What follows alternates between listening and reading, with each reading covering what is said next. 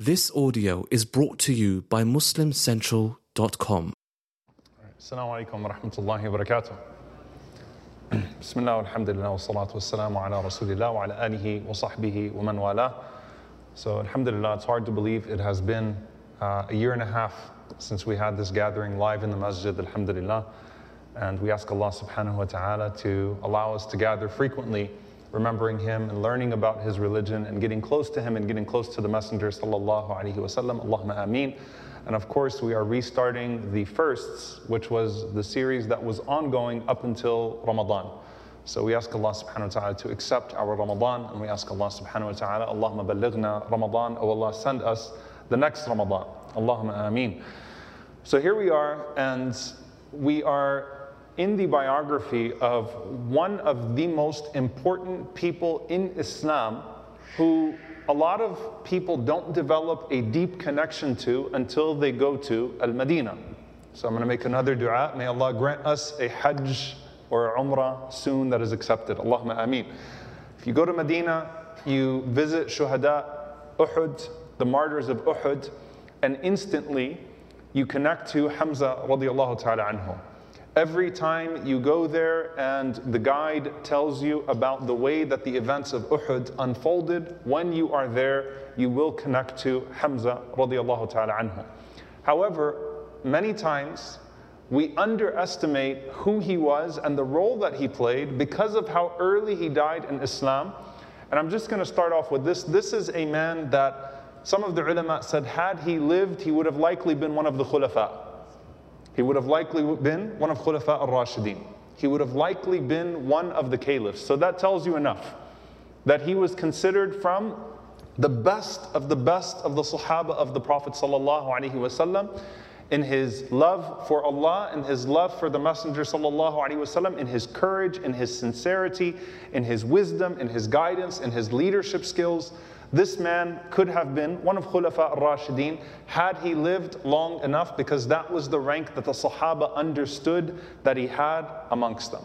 So this is Hamza ibn Abdul Muttalib, the uncle of the Prophet sallallahu alaihi wasallam, Asadullah wa Rasulihi, the Lion of Allah and His Messenger, and Sayyidul Shuhada, the master of the Shuhada. This tells you enough, by the way, when we talk about how people will be ranked on the Day of Judgment, and we know we have the Anbiya, the Prophets, and the Siddiqun, the people of truth, and we have the Shuhada, and we have the martyrs. Imagine all of the virtues that you read about the Shuhada, all of the virtues that you read about the martyrs, and the Prophet ﷺ said, their master, their leader on the Day of Judgment is this man, Hamza radiallahu ta'ala anhu, standing, representing the rank of the Shuhada, the rank of the martyrs, coming forth before Allah subhanahu wa ta'ala to receive his mighty reward. Hamza radiallahu ta'ala anhu, uh, as we, we talk about him, his nickname, Asadullah, of course, the Lion of Allah, and Sayyid al-Shuhada, the master of the martyrs, the leader of the martyrs. His kunya was Abu Ammara. So he had a few sons uh, that would all pass away before him, and he would leave behind him only a daughter by the name of Umama. We have spoken about her when we talked about Ja'far radiallahu ta'ala anhu. So if you go back in the series and you, you listen to the lecture about Ja'far radiallahu ta'ala anhu, then you will see the story of his daughter, his one descendant that survived him, Umama radiallahu ta'ala anha. Now, one of the things that we talk about often as we're going through this series is the meaning of the names. When you name your children, have a reason for the way that you are naming them, right? We live in an era where people just find something that sounds cute and modern, whatever that means, throw it on your child and say, this is the name of my child. And if you remember, we talked about Abu Talib, and subhanAllah, the way that he named his children. So Banu Hashim, in particular, it seems that even in the days of ignorance, when they named their children, they had special names, special reasons and intentions, aniyah, for the way that you name your children. So Al-Abbas radiallahu ta'ala anhu and Hamza radiallahu ta'ala anhu, both of their names mean lion, actually mean Asad. Abbas, the Arabs say, is when the lion is roaring before it attacks its prey. And so what is the, the lion superior at, or what is the lion doing? And I know that uh, some of the kids are going to love this, especially Abdullah, my son, because he loves animals, right? But they talk about the lion's ability to scope out its prey and the way that the lion even paces its roars and the, and the noise that it makes. Superior wisdom, it knows how to stake out its prey.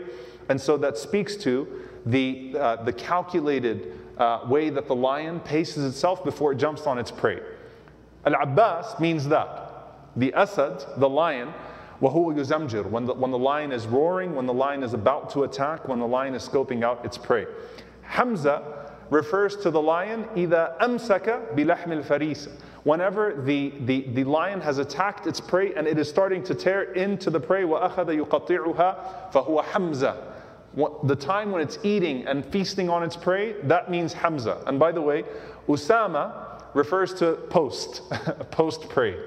So all of these names actually in the Arabic language refer to the lion. So Hamza refers to the strength, right? The lion when it's showing its superior strength. SubhanAllah how it matches Hamza radiallahu ta'ala anhu. So he was named Hamza, which also means a lion as it is feasting on its prey. So it speaks to his, his build, it speaks to his strength. And of course, what was he known for? Before Islam, very strong, uh, tall, strong, handsome, popular, um, loved, a warrior, a hunter, an archer, one of courage. All of the youth looked up to him. One, everyone wanted to be him. So every time he came into the town, people would come around him. They made legends about his strength and his particular hunting skills. Hamza radiallahu ta'ala anhu liked to hunt the animals that no one else could hunt. Amongst them, by the way, lions. So Hamza radiallahu anhu knew how to tame and, and, and hunt lions himself. So everything about him, subhanAllah, represents a lion, and he is the lion of Allah subhanahu wa ta'ala. So Hamza radiallahu ta'ala anhu was a skilled wrestler. He was a skilled fighter, a skilled archer, a skilled hunter. And he had, they described him, they said he walked with pride. There was a, a pride in the way that he walked. And this was something that Uh, was especially known to the Arabs before Islam, right? There was an arrogance to their walk, uh, especially the royals amongst them. So Hamza radiallahu ta'ala anhu had a very proud walk, okay? This is the physical description of Hamza radiallahu ta'ala anhu, and this is who he would be in his society, and it matches, of course, everything that is known about Hamza radiallahu ta'ala anhu uh, in our memory, in the Muslim memory. Uh, from a family perspective, of course, he's from Banu Hashim. He is the paternal uncle of the Prophet sallallahu alaihi wasallam. Two of the paternal uncles of the Prophet sallallahu alaihi wasallam embraced Islam. Two of them did not embrace Islam. Who are the two paternal uncles of the Prophet sallallahu alaihi wasallam that embraced Islam? It's nice to have a live audience again. Abbas and Hamza. Who are the two that did not embrace Islam? Abu Lahab and Abu Talib, right? Even though they were very different in the role that they played in the seerah. So Hamza radiallahu ta'ala anhu is one of the two paternal uncles to embrace Islam. And he's the only one to embrace Islam amongst the first, because we know that Al-Abbas radiallahu ta'ala anhu would be much later on in Islam. So Hamza radiallahu anhu is the only one who embraces Islam that early. And if you remember, there was an aunt of the Prophet sallallahu alaihi wasallam that was extremely close to Hamza. She loved him so much, and she embraced Islam when he embraced Islam. And we did an episode about her. Does anyone remember her name? Safiya bint Abdul Muttalib, the mother of who? Come on, someone make me happy. Who? Az-Zubayr radiallahu ta'ala anhu. Safiya, the mother of Az-Zubayr, may Allah be pleased with them. Safiya was the maternal aunt of the Prophet ﷺ, very close to Hamza radiallahu anhu. When Hamza embraced Islam, she embraced Islam too. So this is Hamza radiallahu ta'ala anhu in that regard. Uh, now his closeness in age to the Prophet ﷺ makes him unique in another way.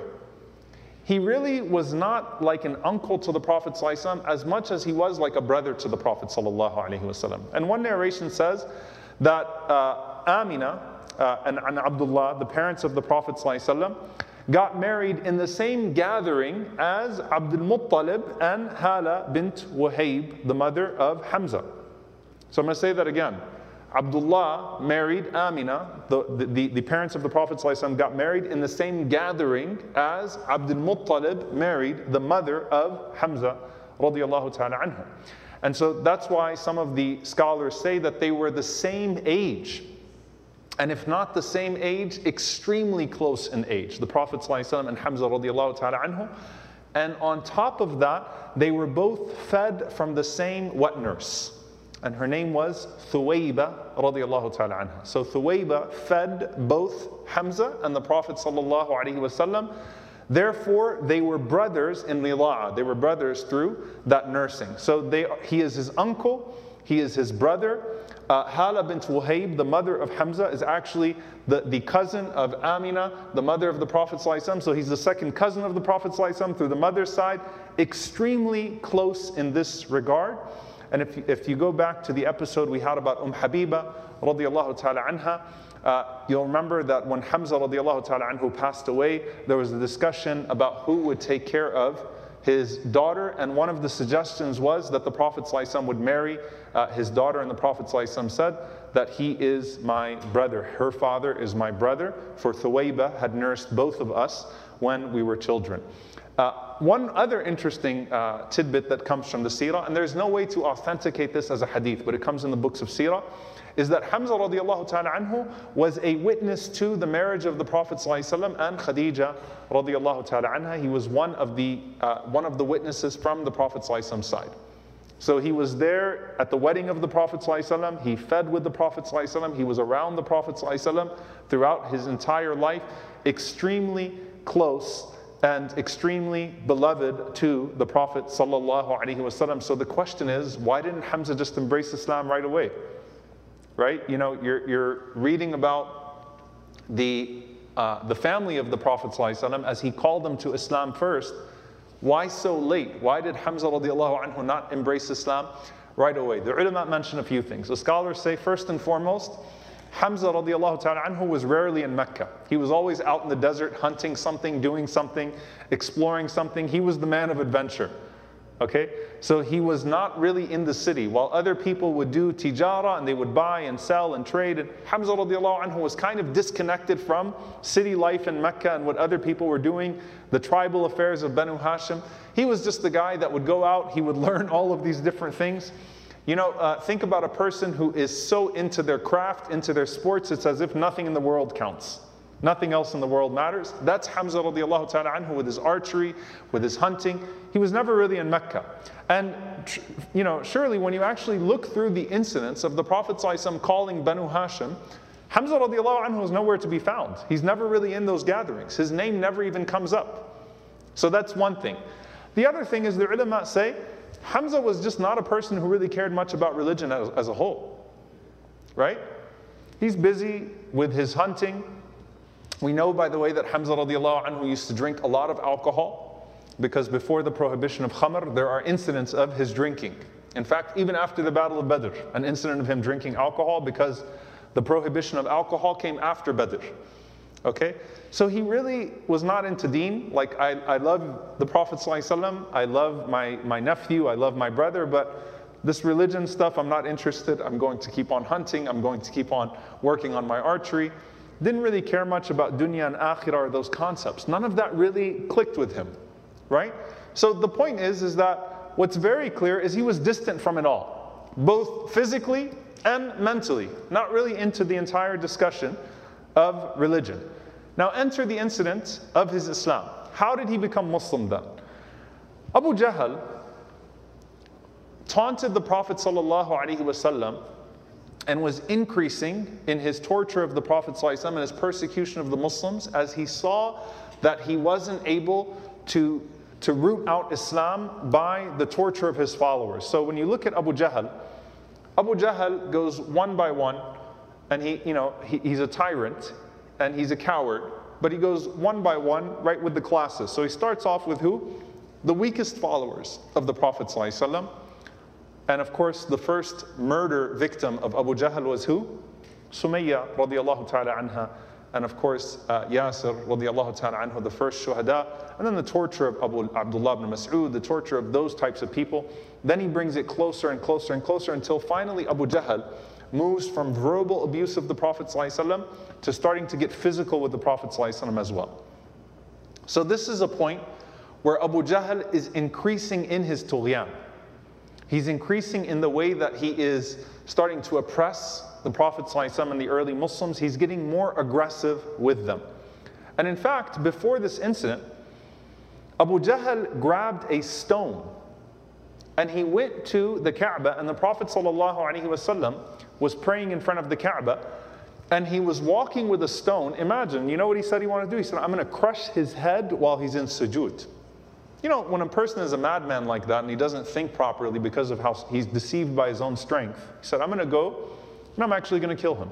Today I just woke up and I decided, you know what, I'm sick of him, I'm going to go kill him.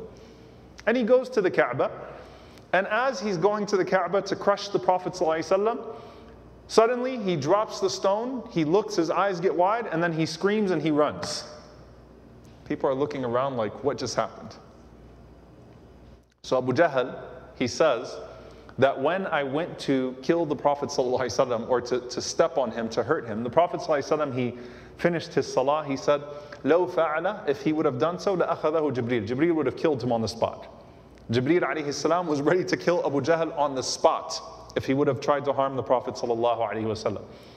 And Abu Jahl said that I saw a trench of fire in front of me, right as I was about to kill the Prophet sallallahu alaihi wasallam. And this is what the ulama mentioned. Some of them mentioned the ayat, فَلْيَدْعُ نَادِيَ سَنَدْعُ الزَّبَانِيَ.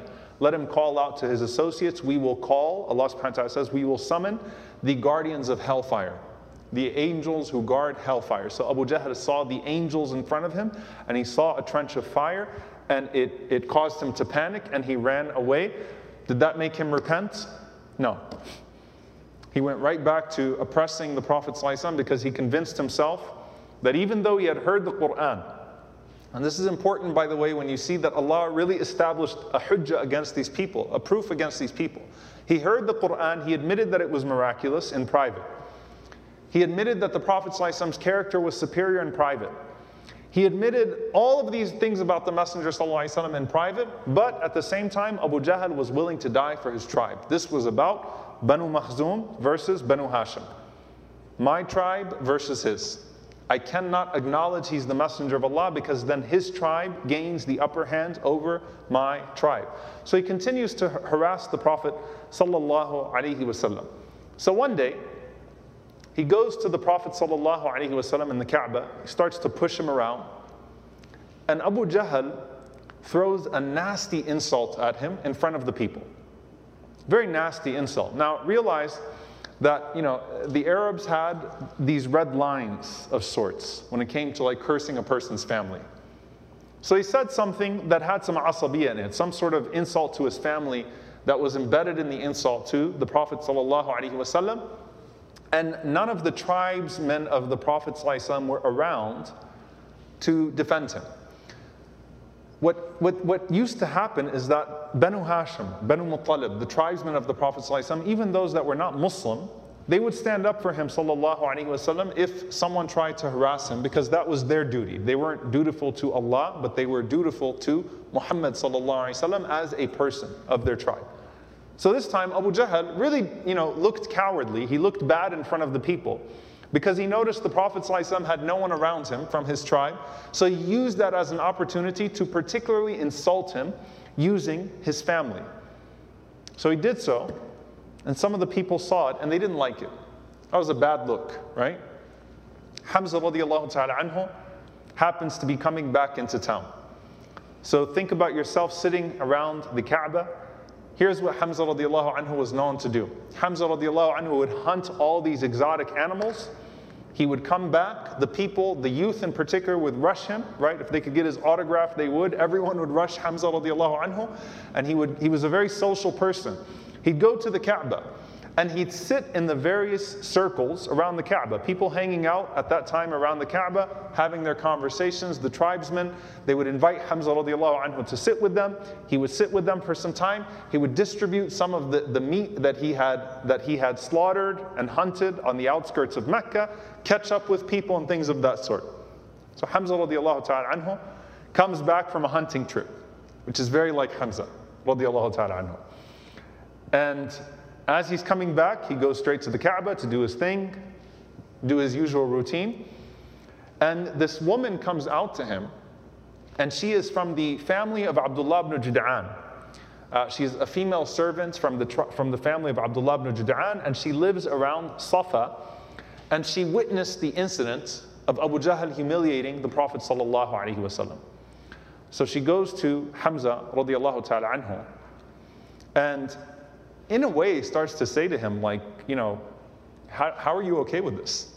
You're coming here and you're demonstrating your bravery, you're showing how proud you are, but at the same time, you know, your nephew was treated this way and you did nothing about it. Hamza radiallahu anhu said, what do you mean? And she relayed to Hamza radiallahu ta'ala anhu the entire incident. Hamza radiallahu ta'ala anhu said, awa qad fa'al, did he really do that? She said, yes. Hamza radiallahu anhu said, did the Prophet sallallahu alaihi wasallam, did Muhammad sallallahu alaihi wasallam, my nephew, respond to him? She said, no, the Prophet sallallahu alaihi wasallam was dignified. He never responded to the insults of the people. And Hamza radiallahu anhu became even more enraged. He said, وَمَا رَدَّ عَلَيْهِ أَحَدٍ, not a single person had the decency to stand up for my nephew and respond to Abu Jahl. And she said, no. So Hamza radiallahu ta'ala anhu goes marching towards the gatherings around the Kaaba. The way that he's described is that the anger was in his face and he was sweating out of anger. I mean, you saw the redness in his face. He was raging, he was fuming, he's walking past everyone, and they knew something was wrong. He wasn't greeting anybody. He's walking straight to Abu Jahl. People are getting in the way and they're trying to say, what's going on, Hamza? Oh, what happened? Hamza radiallahu anhu goes straight to Abu Jahl, right amongst his clans, uh, amongst his clansmen, amongst his tribesmen, amongst the Banu Makhzum. So he has no fear. I don't care if your whole tribe is around you. I don't care how big you are, how strong you think you are. He takes his kaws, which is his bow, and he punches him with his bow on his hand, right in the middle of his head. Okay? That, now, now when Hamza punches you, that's a knockout punch every time. Okay, if that if Abu Jahl is a man who is the size of Umar ibn al-Khattab radiallahu ta'ala anhu, so you read about the size of Umar radiallahu anhu, Abu Jahl was that size physically, huge man, tyrant, a Fir'aun, right, the pharaoh of this ummah. If that was a, a smaller person, when Hamza radiallahu anhu punched him, that could have killed him, right? But because it's Abu Jahl, he survived, but his head split open right away and the blood started to flow from his head. Hamza radiallahu ta'ala anhu doesn't care about the scene that he's making.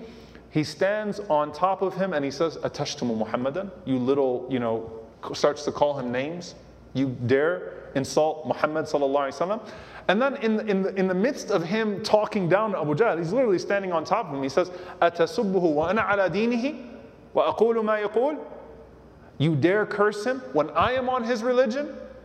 I say what he says, right? He doesn't even know what he says. He doesn't know anything about Islam.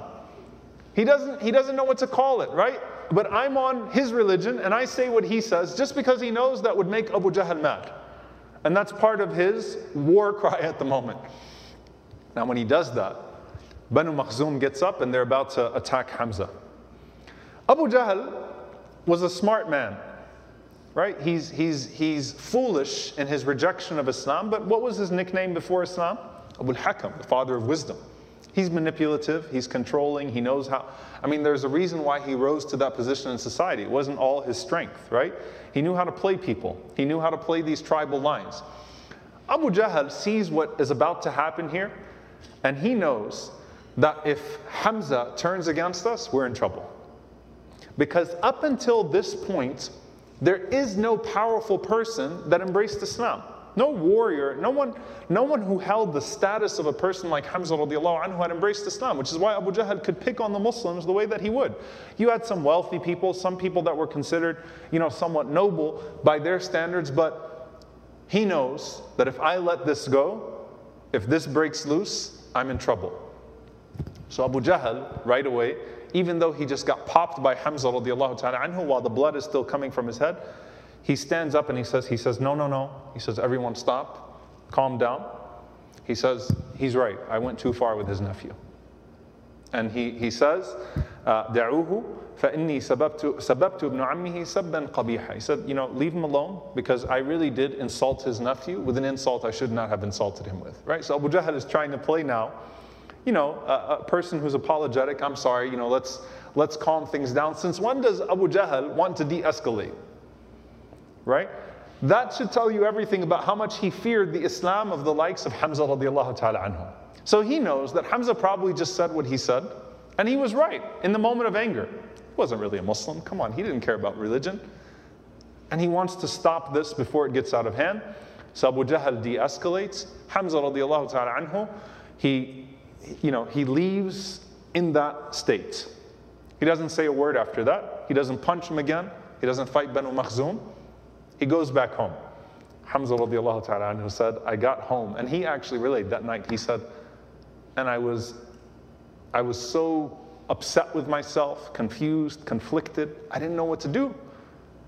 Because he said Shaitan came to him and tried to talk him out of it. Like, oh, you, you're playing with religion and this and that, and you're, what about your forefathers? So he started to give him, he heard the whispers of the rhetoric of Shaitan. What about your forefathers and Abdul Muttalib, and you've shamed your forefathers and your family? He said at the same time, did I really just accept the religion of my nephew or not? So he, he said he did not sleep that night. Now Hamza radiallahu ta'ala anhu said he believed in Allah. He believed in a God because he had that fitrah. So he knew the idols were there. He wasn't a particularly religious person, but he believed in Allah. So he said, I asked Allah subhanahu wa ta'ala, I asked Allah to put guidance in my heart, to guide me to what was right, to allow something to happen, to settle it. If, if this was what I was supposed to be doing, then oh Allah, right? And, and again, to him, the idols are gods, but there's one supreme God. So oh Allah, just let it settle in my heart.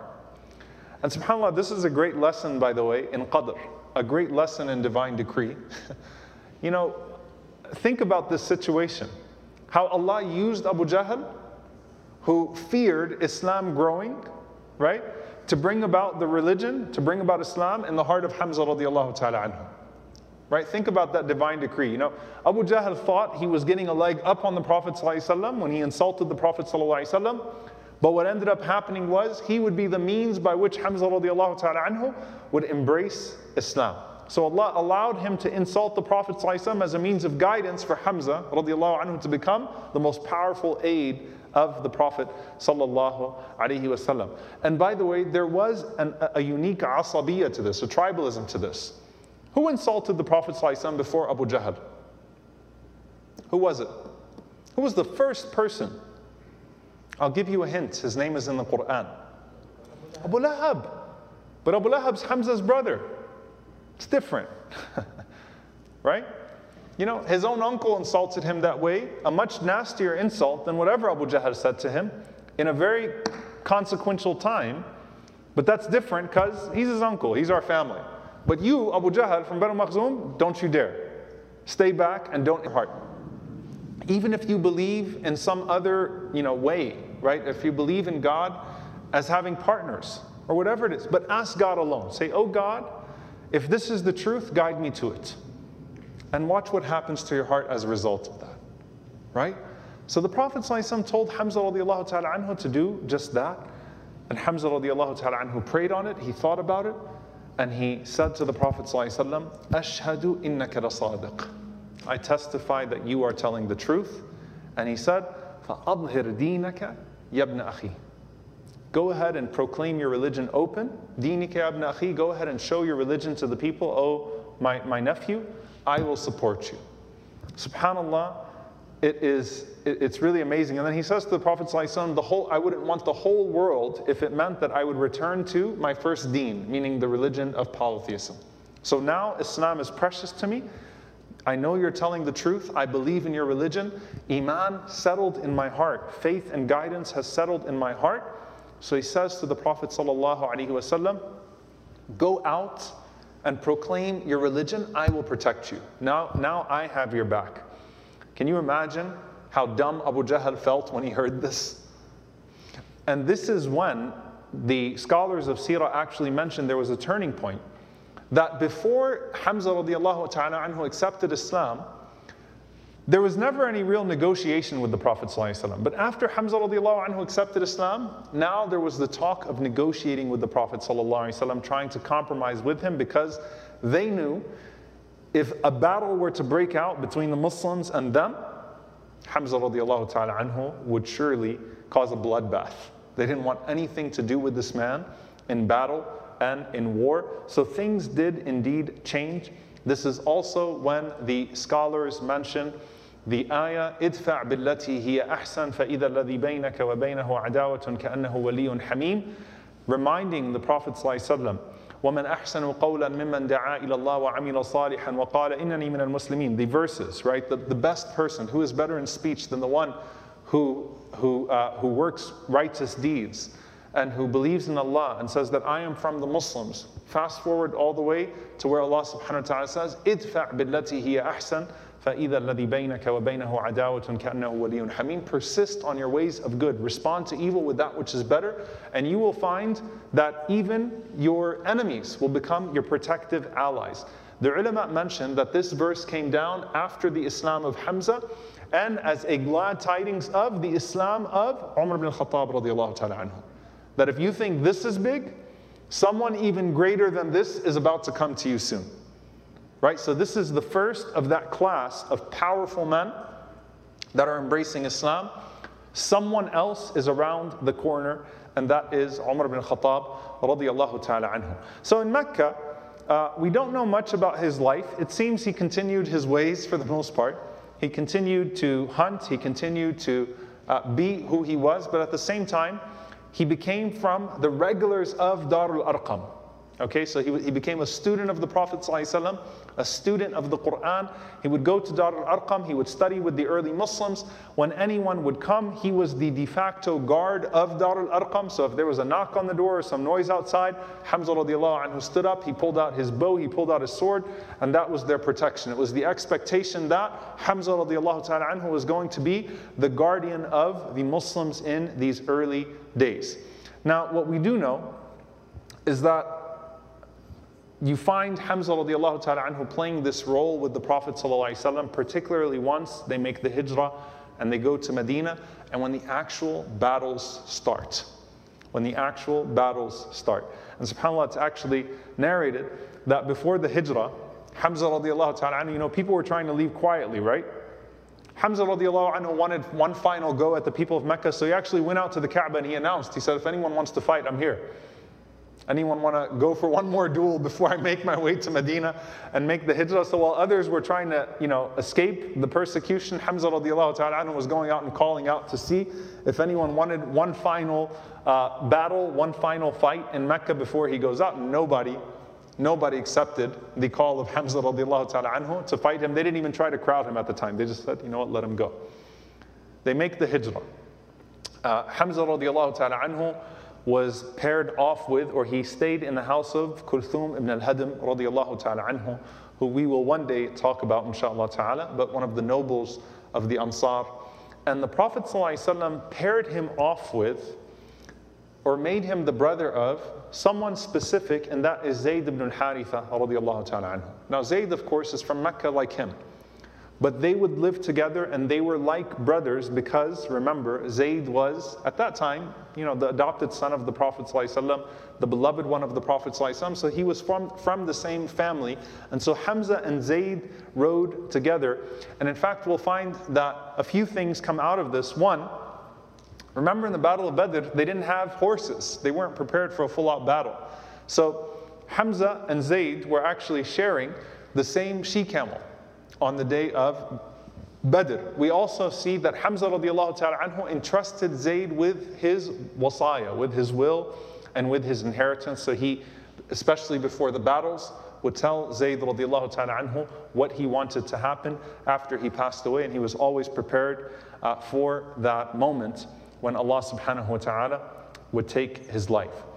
The Prophet ﷺ, however, did not just count him in that regard, right? This is his brother, this is his uncle, this is the first of the powerful to embrace Islam. He is certainly a warrior.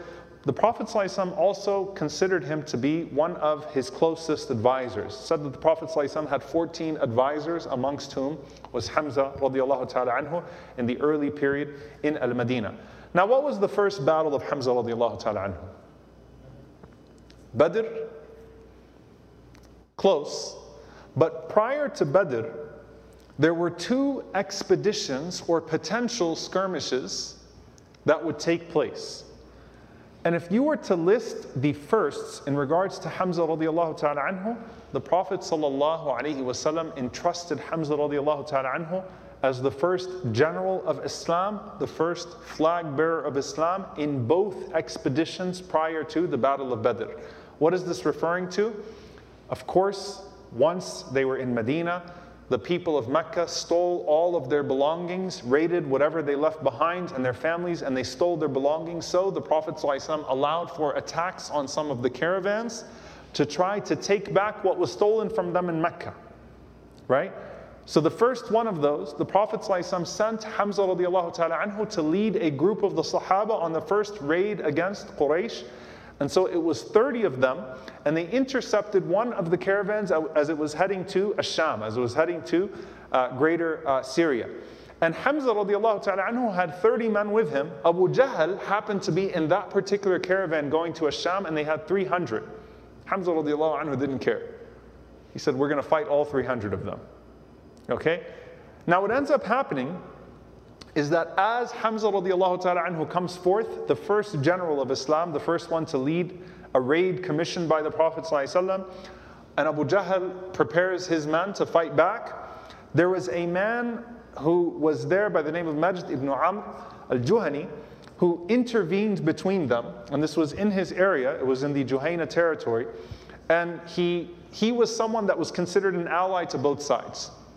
From a tribal perspective, he had a good relationship with Banu Hashim, he had a good relationship with Banu Makhzum, he was in good standing with the Prophet ﷺ, good standing with Mecca, good standing with Medina. So he basically separated between them and made peace between them and set them both on their way. So Abu Jahl and the caravan continued to Asham. Hamza radiallahu ta'ala anhu, out of respect for this man, he turned around with those thirty men and they came back to Al-Medina. A second time was Al-Abwa. And this time in Al-Abwa, the Prophet ﷺ himself went out, by the way, in this expedition, which is significant because the first one the Prophet ﷺ went out in, but guess who the general was and holding the flag? Hamza radiallahu ta'ala anhu. So his position is very clear as the lead in all of these situations, right? So Hamza radiallahu ta'ala anhu leads. However, uh, there was no actual battle that would take place in Al-Abwa. However, the expedition went out to uh, Al-Abwa. Now comes the Battle of Badr. So what did it look like to see Hamza radiallahu ta'ala anhu in war? Hamza radiallahu ta'ala anhu, you can imagine, he wanted to fight the Meccans way before this. He was ready. And Hamza radiallahu anhu had this feather from an ostrich. He, you know, he hunted these exotic animals, right? So you know people that keep their uh, souvenirs, right? The, the, the different animals. I'm not saying there was a deer head in the, in the home of Hamza radiallahu anhu or something like that. Uh, I know in Texas, this is very appealing to some of you, okay? But Hamza radiallahu anhu had this exotic feather of an ostrich and he put it on his chest. He pinned it sometimes to his helmet, sometimes to his chest. And what it signified was, if anyone wants to battle, come fight me. Like, you know, when you're in battle, you're, you're, you're wearing pretty much the same thing. You're trying to kind of hide yourself amongst the ranks. Hamza radiallahu ta'ala anhu, to him it was, come at me, right? I want to fight, and I'm not hiding from you. And this was a sign, they said, of his shuja'ah, of his courage, that he would wear something so distinctive and, and, and hold himself out uh, before battle. Hamza radiallahu ta'ala anhu was also one of those who could fight with two swords. Now, if you uh, carry the swords of those people, you know, for us these days, it's like to carry one of them takes two hands and you fall. Hamza radiallahu ta'ala anhu could, could wield both swords in battle. And this was one of his skills, that he could fight with two swords in one battle.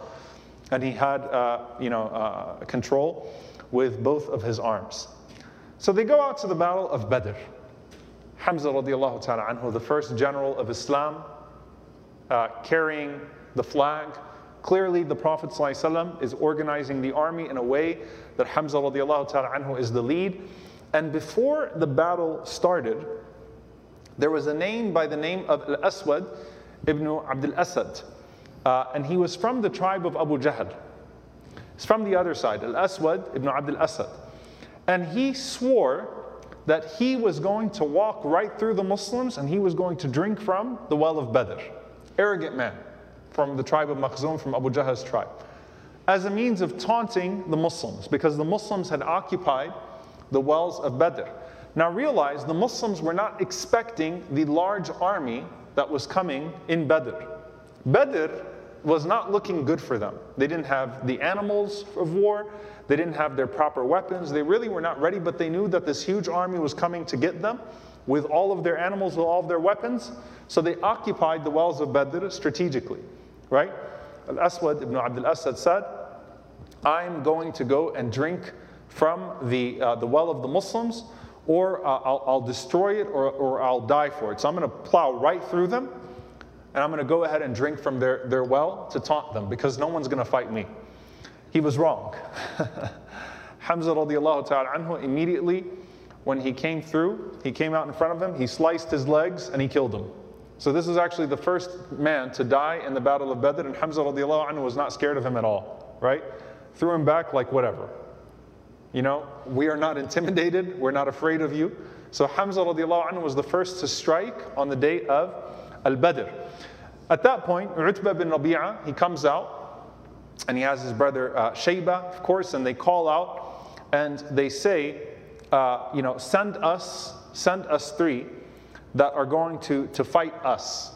Okay, send us your three best men. Three of the Ansar came out to fight them, to duel before the battle. And he said, you know, of course, referring to himself, uh, Utbah, uh, uh, Shaybah, and uh, Tu'aymah ibn Adi, he said, you know what? Uh, these three men are not equivalent to us. Send us some more noble people. Hamza radiallahu ta'ala anhu comes out, Ali radiallahu ta'ala anhu, and Ubaidah ibn al-Harith. And uh, Utbah says, he calls out and he says, who are you? And this was Hamza himself who responded, and he said, I am the uncle of the Prophet ﷺ, Asadullah wa Rasulihi. I am the lion of Allah and his messenger. You know, in battle, these things are permissible, right? People uh, show their strength in battle, And, they, and, and before their duels, this is permissible. So Hamza radiallahu anhu says, I am the lion of Allah and the lion of his messenger. And Utbah, he says, a noble and worthy opponent. You know, I can fight you. Uh, at least they didn't send three other people, so they're sending their best from the very beginning, which shows that they're serious about this battle. Of course, Hamza radiallahu ta'ala anhu kills him. Ali radiallahu ta'ala anhu kills Shaybah. Ubaidah ibn al-Harith kills Tu'aymah, but at the same time, Ubaidah ibn al-Harith was wounded, and he would die uh, later on uh, as a result of that, uh, that battle. Uh, I'm sorry, Al-Walid ibn Utbah. I was trying to think about who the third person was. So it was Al-Walid ibn Utbah who was fighting. So anyway, the Battle of Badr then ensues. We know that Hamza radiallahu ta'ala anhu was extremely brave, and the Battle of Badr was, of course, a decisive victory for the Muslims, and of course they derived a confidence after seeing these three men fight and duel with the other three uh, prior to the battle uh, even starting. However, this made Hamza radiallahu ta'ala anhu a key person, a key target for whatever battle was going to come after Badr. When the people got back to Mecca and they had lost some of their elders, Abu Jahl, Utbah, right? Umayyah, these, these huge names amongst the mushrikeen, amongst the disbelievers, died in the battle of, uh, of Badr. The poetry that would come out of Mecca, the environment of Mecca, the widows and the daughters and the sons, and the way that people were fuming in Mecca to get revenge from the Muslims for their casualties in the Battle of Badr. And if you think about this, subhanAllah, these people, they didn't have akhirah.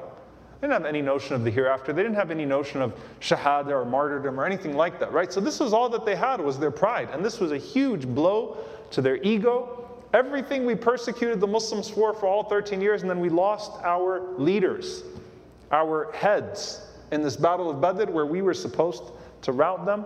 And this, of course, is especially with Hind bint Utbah, Utbah who was killed by Hamza radiallahu ta'ala anhu. Hind bint Utbah was fantasizing about what she would do to Hamza radiallahu ta'ala anhu. The body, the, the, the way she would mutilate his body, all of the harm that she would commit. She was talking about it. She was authoring lines of poetry to the point that it became, um, it became an obsession for her to get revenge on Hamza radiallahu ta'ala anhu for what he had done to her father, Utbah. And you have to know that with the Battle of Uhud, they didn't just come out with their larger army and their more prepared cavalry and what they were brewing inside of them, of hatred and, and the desire for vengeance and revenge. They also came with the womenfolk, of the women folk of Mecca. And so the wives, the widows, the daughters came forth.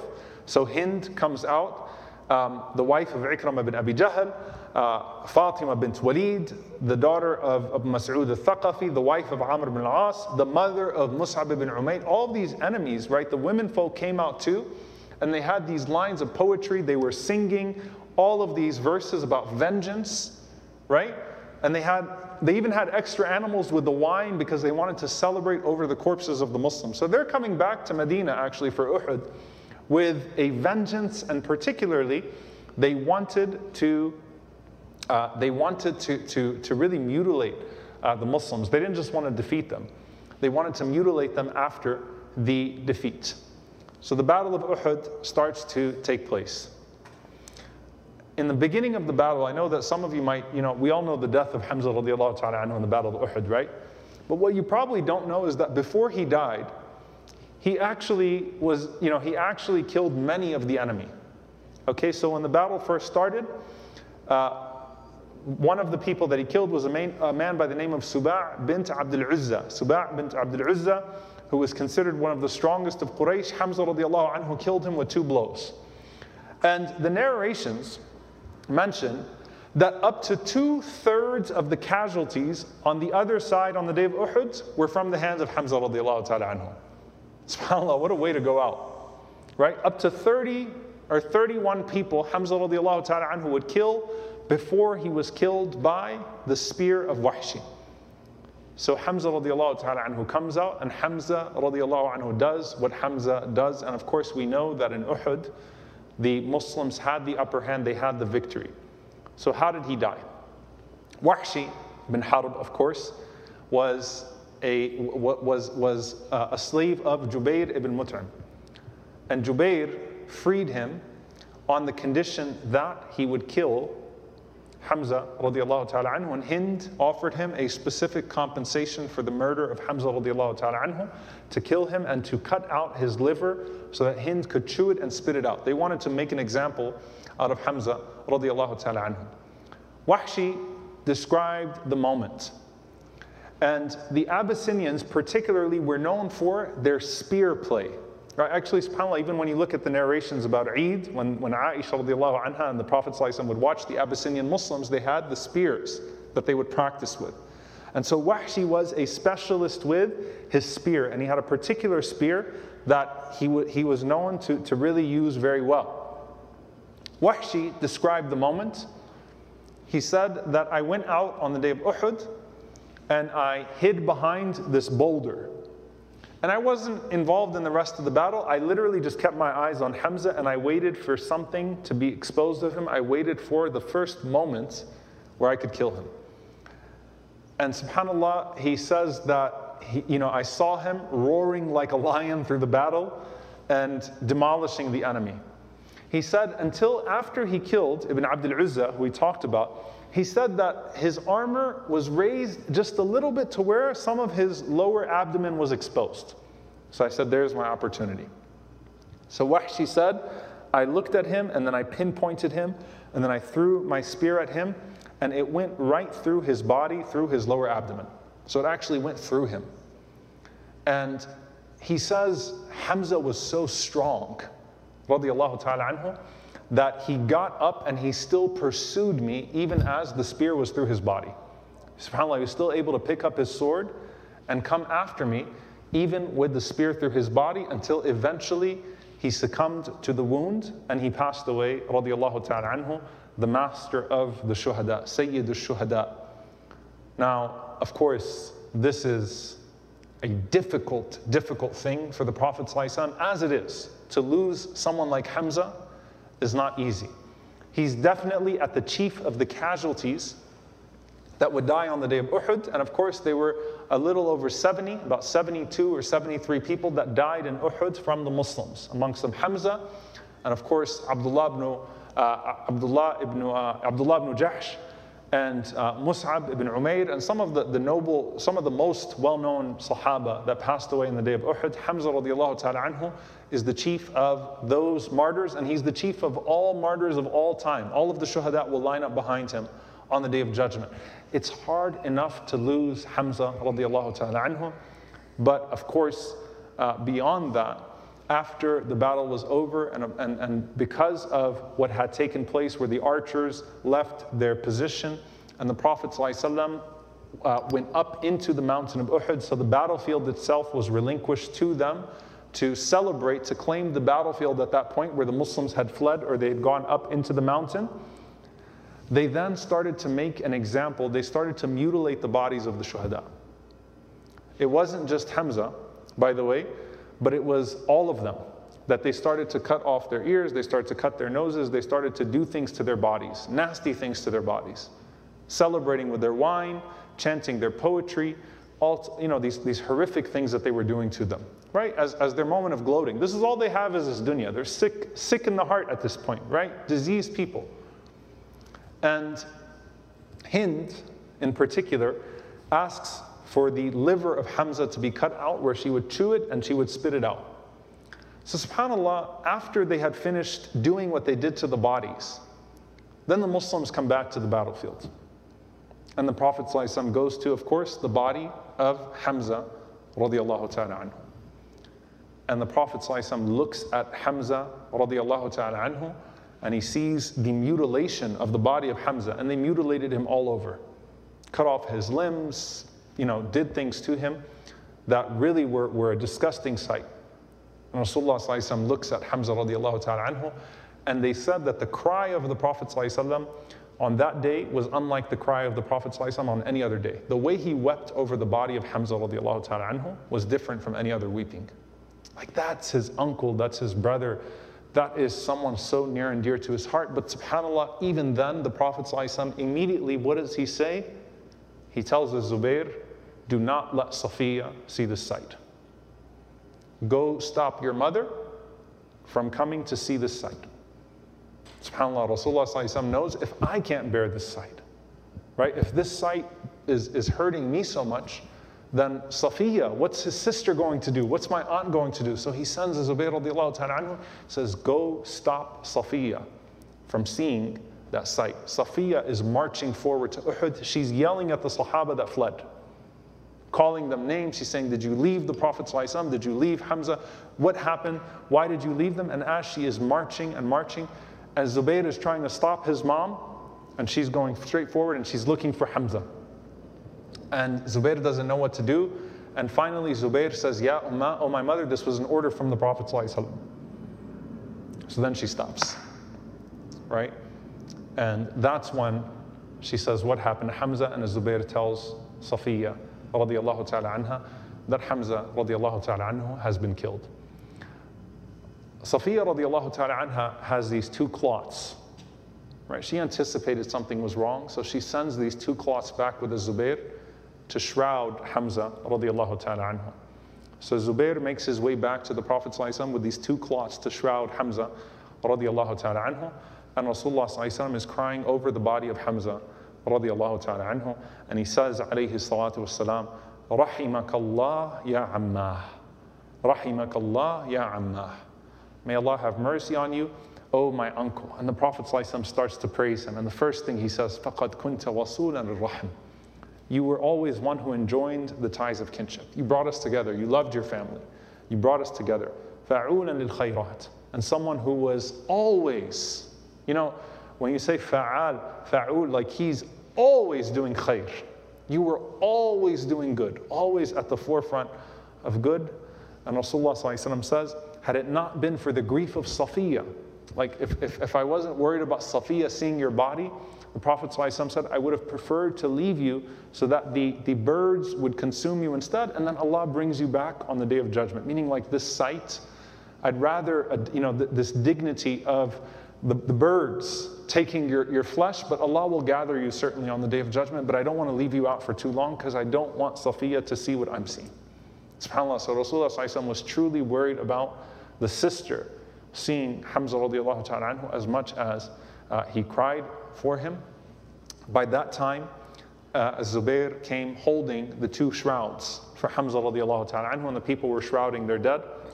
Just as the Prophet ﷺ was about to shroud him, there was an Ansari man next to Hamza radiallahu ta'ala anhu, who didn't have anything to cover his body.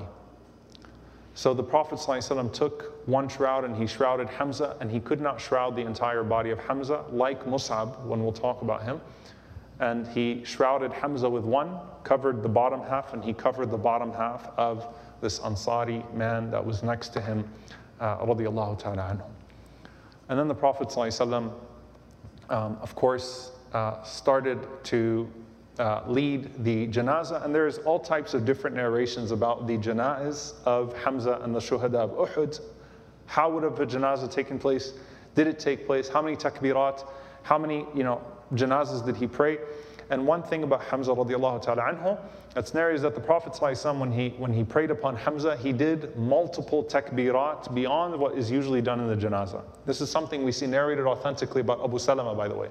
Prophet ﷺ did nine takbirat in the janazah of Abu Salama. What did he say between them? We don't know. But it was unusual. And they say when the Prophet ﷺ prayed upon Hamza radiallahu anhu, he did up to seventy takbirs. SubhanAllah, you imagine that? Allahu Akbar, Allahu Akbar, Allahu Akbar. As he was praying on Hamza radiallahu ta'ala anhu, some of the narrations suggest that the Prophet ﷺ prayed ten by ten with the bodies of Uhud, and Hamza was in each one of the janazahs. Like he left his body up there, sallallahu alaihi wasallam, and they kept bringing in the bodies, and the Prophet ﷺ prayed on the bodies of ten by ten. And then the Prophet ﷺ proceeded to, uh, to, to, to bury them. And we know that Hamza radiallahu ta'ala anhu and Abdullah were buried separately in a grave, and then the rest of them, Mus'ab radiallahu ta'ala anhu, and then the shuhada were buried uh, in accordance with their hifth of Qur'an. How much Qur'an they memorized, the Prophet ﷺ buried them in that in that order, in that fashion, by their hifth of the Qur'an. May Allah subhanahu wa ta'ala make us from the people of the Qur'an. Allahumma ameen. Now there are a few things to be mentioned here as well. The first is that when the Prophet ﷺ saw what was done to Hamza radiallahu ta'ala anhu, the mutilation, and when the Sahaba saw the way that Quraysh was so shameless in the way they mutilated the bodies of the Muslims in Uhud, think about their mindset and where they were at the time. We let your captives go in Badr, right? The Prophet ﷺ let them go in Badr. Not only did he not kill them or mutilate them, he freed them, sallallahu alaihi wasallam, some of them for the, just the ransom of being able to teach Muslims how to read. Like, we showed you so much ihsan, so much excellence in Badr, and this is how you repay us? You mutilate our deceased. So it was it was a sign of the ethical disparity, right, between the Muslims and their opponents in this regard. And so some of the Ansar at that moment started to swear that they will mutilate the bodies of the people of Mecca. That not only will we get revenge, but we will do we will uh, make an example of them as they made an example of our loved ones. And the Prophet sallallahu alaihi wasallam, looking at the body of Hamza radiallahu ta'ala anhu, قال لأمثلن بسبعين منهم. Prophet ﷺ said in that moment of hurt and pain as he was crying over the body of Hamza radiallahu ta'ala anhu, that I will make an example of seventy of them. The way they made an example of seventy of us, I will make an example of seventy of them. Allah Azza wa Jalla sends Jibreel alayhi salam to the Prophet ﷺ in those difficult moments. Surah An-Nahl, verse one twenty-six. وَإِنْ عَاقَبْتُمْ فَعَاقِبُوا بِمِثْلِ مَا عُقِبْتُمْ بِهِ وَلَئِنْ صَبَرْتُمْ لَهُوَ خَيْرٌ لَكُمْ وَاصْبِرْ وَمَا صَبْرُكَ إِلَّا بِاللَّهِ. SubhanAllah. Jibreel alayhi salam comes to the Prophet sallallahu alaihi wasallam with these verses. If you retaliate, then let your retaliation only be equivalent to what you have suffered. But if you patiently endure, if you show sabr, then that is certainly best for those who show sabr. وَاصْبِرْ وَمَا صَبْرُكَ إِلَّا بِاللَّهِ. Allah telling the Prophet ﷺ, be patient. And where are you going to derive that patience from? Allah. You'll derive it from Allah subhanahu wa ta'ala. Ya Rasulullah, don't do to them what they did to yours. SubhanAllah, maintain the moral high ground. Maintain the ethical high ground over these people. And the Prophet ﷺ responded and he said, I will be patient, inshallah. SubhanAllah, and that's why in Fatah Makkah, the same people who mutilated their own in Uhud, they're at the mercy of the Prophet ﷺ in Mecca. SubhanAllah, what could he have done to them, right? And justifiably, remember when you mutilated us in our city in Medina? Well, we're back now, and you're at the mercy of the Prophet ﷺ. And so now it can be done to you in the same way you did it to our loved ones. Think about the emotions, right? The Prophet ﷺ said, no, I'm going to be patient. So that's the first thing, this incident at the death of Hamza radiallahu ta'ala anhu. The other thing, subhanallah, about the death of Hamza radiallahu ta'ala anhu and what it did to the city of Medina at the time. When they all went back to Medina after Uhud, everybody in Medina had a deceased person from Uhud, right? Everyone had a relative that was killed in Uhud in some way. So everyone in Medina was crying, and there was a particular thing called the niyaha, which was the wailing ceremonies, the mourning that the, that the women would do in particular in Medina, mourning over the deceased. And the Prophet ﷺ was walking the streets of Medina, and he sees the crying of, and the wailing of the women in Medina, and the men as well, and their niyaha, and their grief over what has happened. And the Prophet ﷺ, he puts his head down and he says, "Tabkuna qatlakum." You cry over your dead ones. He said, "Ammi Hamza, my uncle, la bawakiya lahu." There's no one to cry over him. Like subhanAllah, his sadness, sallallahu alayhi wasallam. All these families in Medina are gathered and they're all crying over their deceased ones. He said, but my uncle Hamza, who the Prophet ﷺ cried more for than anyone that they'd ever seen, right? The way he cried over Hamza was the deep cry. They said the weeping of the Prophet ﷺ when Hamza radiallahu ta'ala anhu was massacred, when he was murdered that way. So he said, Hamza has no one to cry over him. So what did they do in Medina? They went all around the Prophet ﷺ's house and they started to loudly wail out of their love for the Prophet ﷺ. SubhanAllah. SubhanAllah, like think about their love for the Messenger sallallahu alaihi wasallam. Like, like subhanAllah, we, we, we ignored him while we were crying over our own. We forgot that he lost his uncle in this battle. And he doesn't have his family with him sallallahu alaihi wasallam. But you know, it's, it's different. And so they all went in front of the house of the Prophet sallallahu alaihi wasallam and they started to cry and mourn and weep. And this is when the hukum, the ruling of an-niyaha, the prohibition of mourning, Uh, wailing out loud, came down only after the death of Hamza radiallahu ta'ala anhu. Wailing is to shout, to cry loudly at the death of a person. So Hamza radiallahu anhu was the last person that this would be allowed for. After that, the prohibition came down that there is no niyaha, there is no wailing at the time of death over a person. And the Prophet sallallahu alaihi wasallam said, "Sayyid al-shuhada'i 'inda Allah yawm al-qiyamah." Hamza ibn Abdul Muttalib, as we said, it is an authentic hadith about him, radiallahu ta'ala anhu. And Rasulullah sallallahu alaihi wasallam would visit the shuhada of Uhud, and by the way, he would pray janazah on the shuhada of Uhud multiple times. There's a ruling in this, that if I miss the janazah of a person, and I wanted to attend the janazah, and I go there later, can I pray janazah? Yes, you can.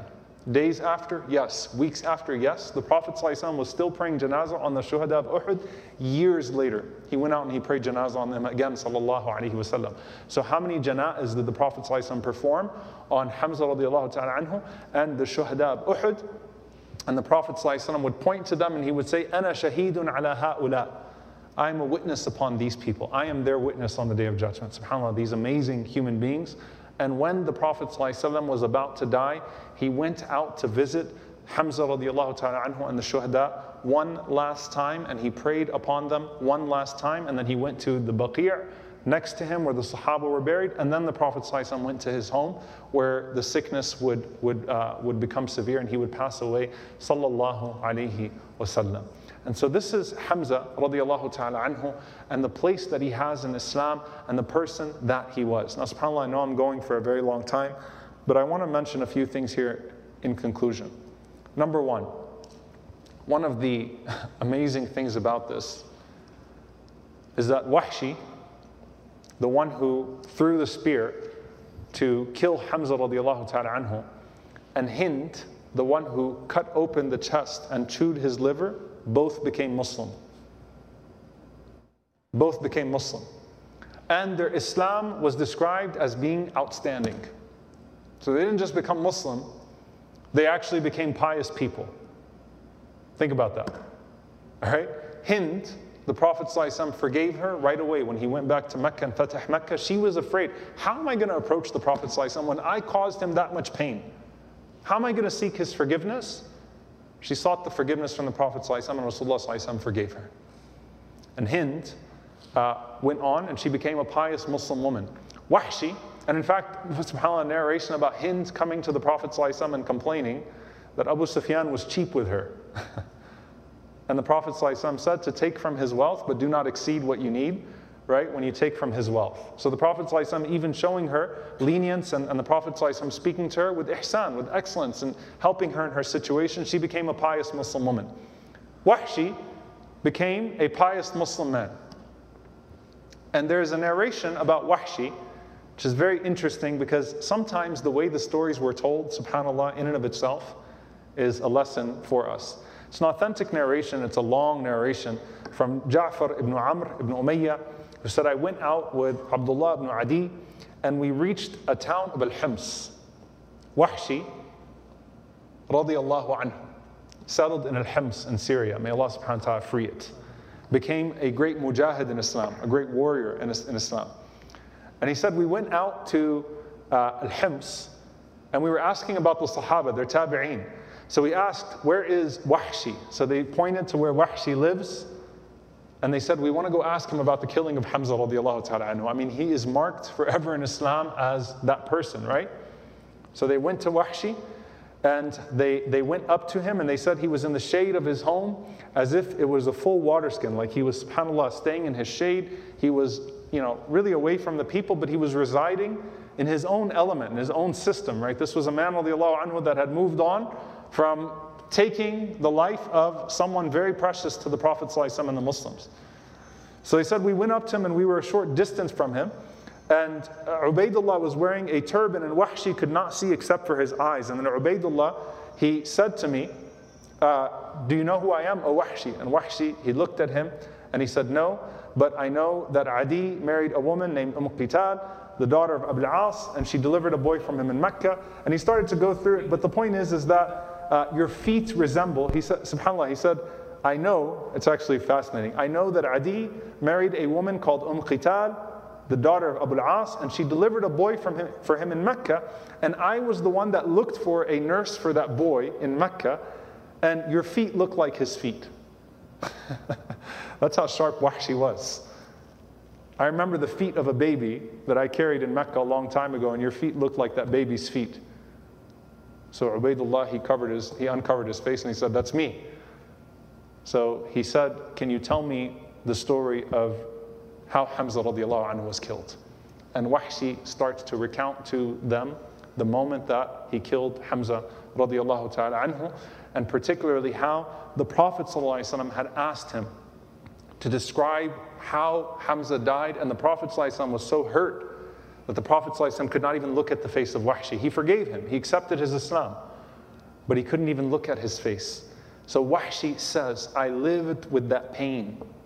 I lived knowing that I caused that hurt to the Prophet ﷺ. SubhanAllah, imagine, like, how am I going to recover from this? I caused him so much pain. And the Prophet ﷺ couldn't look at my face because he, he remembered the murder of Hamza radiallahu anhu when he looked at me. He forgave me, but it was hard for the Prophet ﷺ to look at me. So he said, until the Khilaf of Abu Bakr, he said, I went out in Hurub al-Ridda.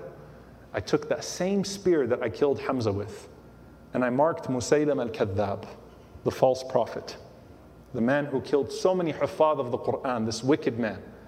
And he said, I went in the battle, and I marked him, and I threw the spear at him, the same spear I killed, I threw Hamza, at Hamza radiallahu anhu. And it went right through Musaylim al-Kadhab. And I said, one for one, قَتَلْتُ خَيْرَ النَّاسِ, I killed the best of people, and then I killed the worst of people. SubhanAllah. Some of the Sahaba, some of the ulama, they said, قُلْ يَا عِبَادِي الَّذِينَ أَسْرَفُوا عَلَىٰ أَنفُسِهِمْ. We thought about that verse, say, oh my servants who have transgressed against themselves, don't despair from the mercy of Allah. When you saw Wahshi, you thought about that, word, that verse. How do you recover from murdering Hamza radiallahu ta'ala anhu? Look what Wahshi did. He took it as motivation to kill the man who was an enemy to the Muslims that caused so much harm to the Muslims, the false prophet Musaylama al-Kadhdhab. And this hadith, where the Prophet ﷺ, I mentioned this hadith some time ago, that Allah laughs at two people who meet in Jannah. One of them killed the other. SubhanAllah, you imagine a person meets his murderer in Jannah? Imagine Hamza radiallahu ta'ala anhu in Jannah, Sayyid al-Shuhada, seeing Wahshi and Hind in Jannah. How did this happen? SubhanAllah, how did this happen? But that shows you the redemption of al-Islam that Allah subhanahu wa ta'ala gave in the mercy of the Prophet ﷺ to these people. The mercy Allah showed them through the Prophet ﷺ. So if you're thinking, will Allah ever forgive me? Did you commit that deed? SubhanAllah, who do you think is, is, has a harder sin? The one who killed ninety-nine and then one hundred people from Bani Israel, or the one who took one Hamza? Radiallahu ta'ala anhu. And somehow he redeemed himself. And guess who led the janazah of both Hind and Wahshi? Umar ibn al-Khattab radiallahu anhu. SubhanAllah. Both of them passed away, and Umar radiallahu anhu led their janazas. So SubhanAllah, I mean, a, a, an incredible story of Hamza radiallahu anhu, but there's something about this, that Hamza died so that Islam could live. Cared about Islam. He cared about Islam living after him and going forward. Hamza radiallahu anhu was not in this for the arrogance of it, the pride of it. No, it was because Iman had settled firmly in his heart. Look what Allah subhanahu wa ta'ala gave to Hamza radiallahu ta'ala anhu. And look at the mercy of Allah that there is redemption even for Hind bint Utbah and Wahshi ibn Harb. The last thing I'll say, by the way, is that there's a narration, even though there's some weakness in the narration, uh, that Jabir ibn Abdullah radiallahu ta'ala anhu mentions that a person came in the presence of the Prophet sallallahu alaihi wasallam, and he had a son, and he asked the Prophet sallallahu alaihi wasallam what he should name his son, and the Prophet sallallahu alaihi wasallam said, you should name him Hamza. So all the Hamzas in here, be proud. Alhamdulillah. Your parents did you right. And for those of you that are expecting, may Allah subhanahu wa ta'ala give you a Hamza that also resembles Hamza. And may Allah subhanahu wa ta'ala allow us to love these Sahaba and to be joined with these Sahaba, these Shuhada, these Sadiqun, these Awwalun. SubhanAllah, he is a first, a companion, the leader of the martyrs, the master of the martyrs. May Allah subhanahu wa ta'ala join us with our beloved Messenger sallallahu alayhi wa sallam and these beloved people. Allahumma ameen. Jazakumullahu khaira. We won't be able to take questions this week because of adhan, but inshallah ta'ala next week we will. سبحانك اللهم وبحمدك أشهد أن لا إله إلا أنت أستغفرك وأتوب إليك وصلى الله وسلم على نبينا محمد وعلى آله وصحبه أجمعين والسلام عليكم ورحمة الله وبركاته.